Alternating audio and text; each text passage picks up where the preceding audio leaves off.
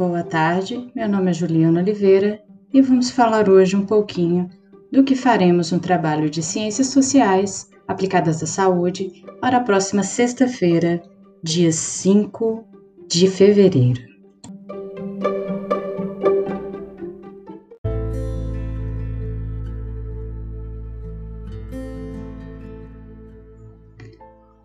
Nós, do grupo de CSAS, mais lindo e perfeito de toda